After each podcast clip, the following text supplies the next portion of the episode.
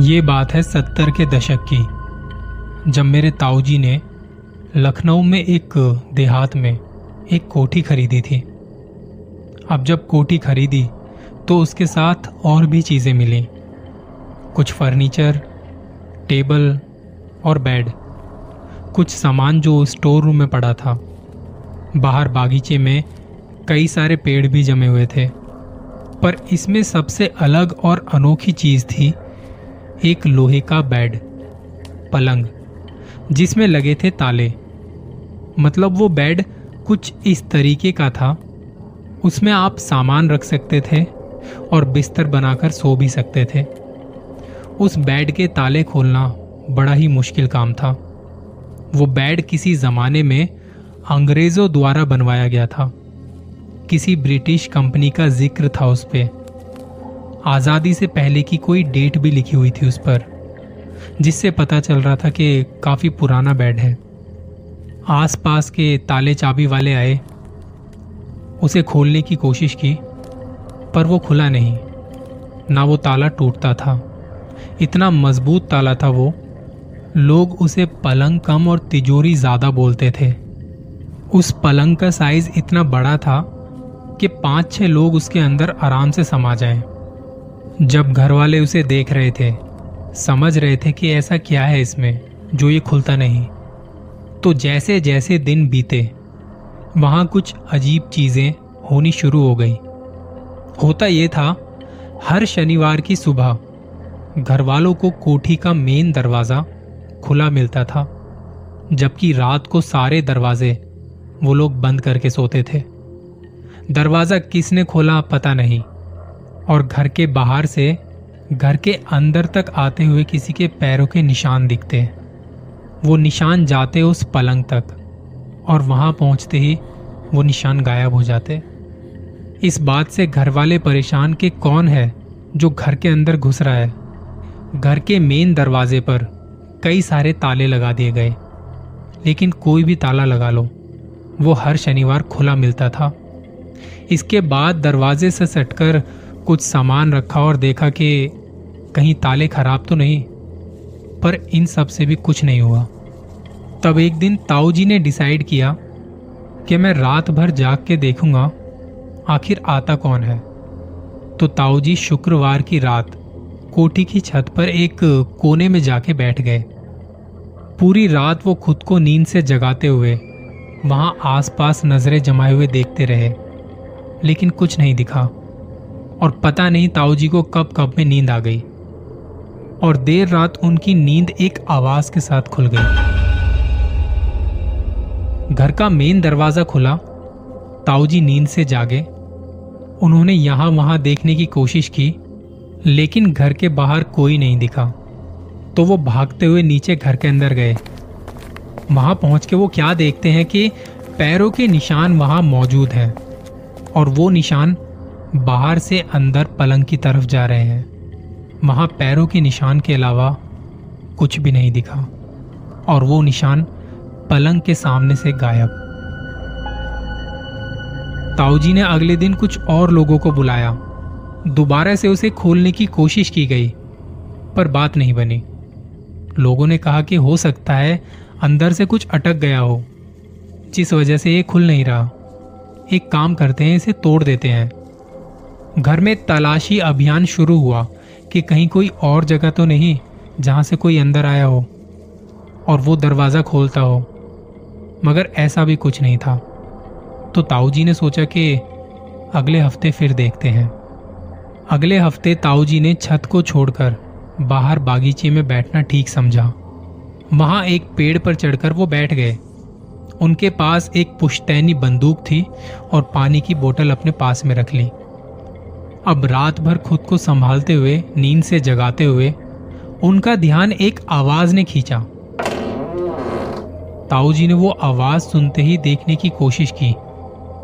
वो देखते हैं कि घर का जो मेन दरवाज़ा है, वो धीरे से खुल रहा है, लेकिन घर के बाहर कोई नहीं है। पर दरवाज़ा अपने आप खुल रहा है। वो दरवाज़ा अंदर की साइड से खुल रहा था। ताऊ जी वहाँ बैठे बैठे ये देख रहे थे। उन्होंने बंदूक और कस के पकड़ ली। देखा कि एक औरत दरवाज़ा खोल रही है। बड़े बड़े खुले बालों वाली एक औरत। वो दरवाज़ा खोल के धीरे धीरे घर के बाहर चलने लगी। चलते चलते ताऊ जी जहाँ बैठे थे, उस पेड़ के पास आने लगी। ये देखते ही ताऊ जी के हाथ में पसीने आने लगे। बंदूक फिसलने लगी उनके हाथ से। उन्होंने देखा कि कैसे वो औरत ठीक पेड़ के नीचे आके खड़ी हो गई। और जैसे ही उसने ताऊ जी की तरफ़ देखा, उनका शरीर एकदम ठंडा पड़ गया। ताऊ जी बिना हिले डुले उस औरत को देखते रहे, जिसका चेहरा समझ में नहीं आ रहा था कि आँखें, नाक, होठ उसके कहाँ हैं। एकदम चपटा सा चेहरा था उसका। उस औरत ने ताऊ जी से नज़र हटाई, सामने देखा और बाहर सड़क के दूसरी तरफ़ चली गई। ताऊ जी चुपचाप पेड़ से उतरकर धीरे धीरे उस औरत के पीछे चलने लगे। तब उन्होंने देखा, वो औरत एक पीपल के पेड़ तक पहुँची और उस पर चढ़ने लगी और चढ़ते चढ़ते वो गायब हो गई। ताऊ जी वहीं खड़े रहे कि अब दिखेगी अब दिखेगी, पर उसके बाद कुछ नहीं दिखा। ये सब देखने के बाद ताऊ जी की हिम्मत नहीं हुई कि वो उस पेड़ की तरफ़ जाएँ।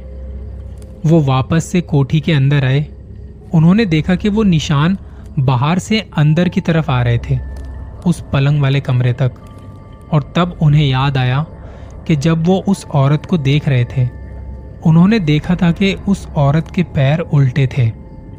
अगले दिन ताऊ जी ने लोगों को बुलवा के वो लोहे का पलंग घर से निकलवा दिया। वो इतना भारी पलंग था कि 18 लोग लगे थे उसे उठाने में। उन्होंने कहा कि ये घर में नहीं रखना है। कुछ लोहार और कबाड़ वाले भी आए कि हमें दे दो, इसके बदले में आपको अच्छा पैसा दे देंगे। तो ताऊ जी ने साफ़ मना कर दिया कि ये पलंग मैं किसी को नहीं दूँगा। ताऊ जी ने क्या किया? गाँव में एक तालाब था, जिसका इस्तेमाल कोई नहीं करता था। उन्होंने वो पलंग उस तालाब में फिकवा दिया। उसके बाद फिर कभी वो पैरों के निशान घर में नहीं दिखे और ना ही कभी कोठी का दरवाज़ा खुला मिला। तो जब कभी यूँ ही उस औरत के बारे में बात चल रही थी तो ताऊ जी ने बताया कि घर के अंदर कोई नहीं आता था। वो औरत पलंग से निकलकर पीपल के पेड़ तक जाती थी और औरत के पैर उल्टे थे। शायद इसलिए उस पलंग को ऐसे बंद किया गया था कि कोई उसे ना खोल पाए और इसके अंदर क्या है किसी को पता ना चल पाए। बाद में कुछ लोगों ने बताया कि गाँव के तालाब से निकलती हुई एक औरत उन्होंने भी देखी है।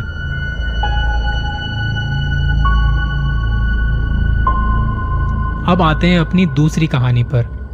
यह कहानी मुंबई में रहने वाली श्रेया ने मुझसे शेयर की है, और बात है अभी दो साल पहले की। श्रेया और रोहन की शादी लॉकडाउन में हुई थी, इसलिए वो दोनों शादी के बाद कहीं घूमने भी नहीं जा पाए। लॉकडाउन की रिस्ट्रिक्शन थोड़ी कम होने पर उन दोनों ने एक नया घर ढूंढना शुरू कर दिया, जिसमें दोनों रहने वाले थे। श्रेया इससे पहले अपने पापा के साथ रहती थी, अपने पेरेंट्स के साथ रहती थी, और रोहन कुछ रूममेट्स के साथ एक फ्लैट में रहा करता था। इसलिए दोनों ने शादी से थोड़ा पहले जल्दी जल्दी एक घर ढूंढना शुरू कर दिया। श्रेया के पेरेंट्स के थ्रू दो बेडरूम का फ्लैट उन्हें श्रेया के पेरेंट्स के घर से थोड़ी दूरी पर मिल भी गया। शादी के बाद दोनों उस घर में शिफ्ट हो गए और घर से ही काम करने लगे। लेकिन उस घर में कुछ तो अजीब था और इसकी शुरुआत भी जल्दी ही हो गई थी। जब रोहन ने सबसे पहले कुछ चीज़ें नोटिस की, एक रात करीब दो बजे रोहन बाथरूम जाने के लिए उठा। उसके बाद वो किचन में गया, पानी पीने लगा। जब उसने देखा कि अंधेरे में श्रेया चलकर खाली बेडरूम के अंदर गई है। वो लोग इस दूसरे बेडरूम को होम ऑफ़िस की तरह इस्तेमाल किया करते थे। रोहन को लगा कि शायद कुछ काम आ गया हो और वो पानी पीकर अपने बेडरूम में चला गया। लेकिन उसने देखा कि श्रेया तो बेड पर ही सो रही थी। वो तुरंत ऑफ़िस रूम में गया और उसने यहाँ वहाँ देखने की कोशिश की। उस रूम का मेन डोर और बालकनी डोर खुले हुए थे। साथ ही उस रूम का पंखा भी ऑन था। जबकि रोहन की आदत थी, वो रात को सोने से पहले सारे स्विचेस ऑफ़ कर देता था। उसने श्रेया को कुछ नहीं बताया। लेकिन थोड़े दिन बाद ये सब चीज़ें कुछ ज़्यादा ही होने लगी। घर के दरवाजे अपने आप खुलते और पंखे अपने आप ऑन हो जाते। फिर एक दिन रोहन ने उस रात के बारे में श्रेया को बता दिया। श्रेया उस पर नाराज़ हुई क्योंकि ऐसी चीज़ें छुपानी नहीं चाहिए। फिर उसने अपने पापा को फ़ोन किया। श्रेया के पापा अपने लोकल इलेक्ट्रिशियन को साथ लेकर घर पर आए और पूरे घर की इलेक्ट्रिसिटी चेक की। कुछ प्रॉब्लम नहीं निकली। कुछ दिन बाद श्रेया की मॉम ने अपनी बेटी और दामाद को डिनर के लिए घर बुलाया। शाम को दोनों घर लॉक करके, अच्छी तरह से घर लॉक करके निकले थे। देर रात दोनों घर आए और मेन डोर खोलने पर उन्होंने देखा कि घर के बाकी के सारे के सारे दरवाजे खुले हुए थे और वहाँ जितने भी पंखे लगे हुए थे, सारे पंखे चल रहे थे। श्रेया ने अपने पापा को ये सब बताया। तो उन्होंने कहा कि अगले दिन वो फिर से इलेक्ट्रिशियन को भेज देंगे, क्योंकि ये इलेक्ट्रिकल फॉल्ट लग रहा है। अगले दिन इलेक्ट्रिशियन फिर आया और इस बार भी उसे कोई प्रॉब्लम नहीं मिली, कोई प्रॉब्लम नहीं निकली। उस रात श्रेया और रोहन ने अपना ध्यान इस चीज़ से हटाने के लिए फ़िल्म देखने के लिए सोचा। दोनों बेडरूम में लेटे लेटे फ़िल्म देख रहे थे और खाना बाहर से ऑर्डर किया। जब डिलीवरी बॉय आया तो रोहन खाना लेने मेन डोर पर गया। खाना लेकर उसने डोर लॉक किया और जब वो पलटा, उसने देखा कि ऑफ़िस के रूम में एक परछाई खड़ी उसी की तरफ़ देख रही थी। वो किसी मूर्ति की तरह बिना हिले बस वहीं खड़ा रहा। जब श्रेया की आवाज़ उसे आई, श्रेया भी अपने रूम के डोर से उस परछाई को देख पा रही थी। वो चीखी, रोहन, वो कौन है? और श्रेया के चीखते ही वो परछाई उसके और रोहन के सामने कहीं गायब हो गई। दोनों के दोनों तुरंत भागकर उस घर से बाहर आ गए। श्रेया ने अपने पापा को फ़ोन किया। और वो उन्हें थोड़ी देर बाद वहाँ पे लेने भी आ गए, अपने घर ले गए। इसके बाद उन दोनों ने फैसला कर लिया था कि अब हम इस घर में नहीं रहेंगे। नया घर ढूंढा और उसके बारे में पहले अच्छे से पूछा कि इसमें कोई चक्कर वक्कर तो नहीं है ना? श्रेया के पापा ने पैकिंग करने में दोनों की मदद की और तब गली के वॉचमैन से इस घर के बारे में पूछा। शुरू में तो उसने कुछ नहीं कहा, लेकिन थोड़े पैसे देने पर उसने बताया कि आज से कुछ साल पहले इस घर में रहने वाली औरत का डिवोर्स हो चुका था और उसके पति को बच्चों की ज़िम्मेदारी मिल चुकी थी। इससे दुखी होकर उस औरत ने घर के कमरे में पंखे से लटक कर खुदकुशी कर ली थी। घर छोड़ने के बाद उस घर के मालिक ने श्रेया और रोहन को उनका डिपॉजिट देने से मना कर दिया। लेकिन जब श्रेया ने उसे समझाया कि अगर उसने ऐसा नहीं किया तो वो सबको इस घर की हिस्ट्री के बारे में बता देगी। तो उस आदमी ने तुरंत उनका डिपॉजिट लौटाया और साथ ही साथ एक महीने का रेंट भी लौटा दिया। एक बात और, जब लोगों को उस औरत की लाश मिली थी, तब पंखा चल रहा था और उसी कमरे को रोहन और श्रेया ने अपना होम ऑफ़िस बनाया था। ये थी आज की दो कहानियाँ। जल्दी मिलूँगा किन्हीं और कहानियों के साथ। अपना ख्याल रखिएगा।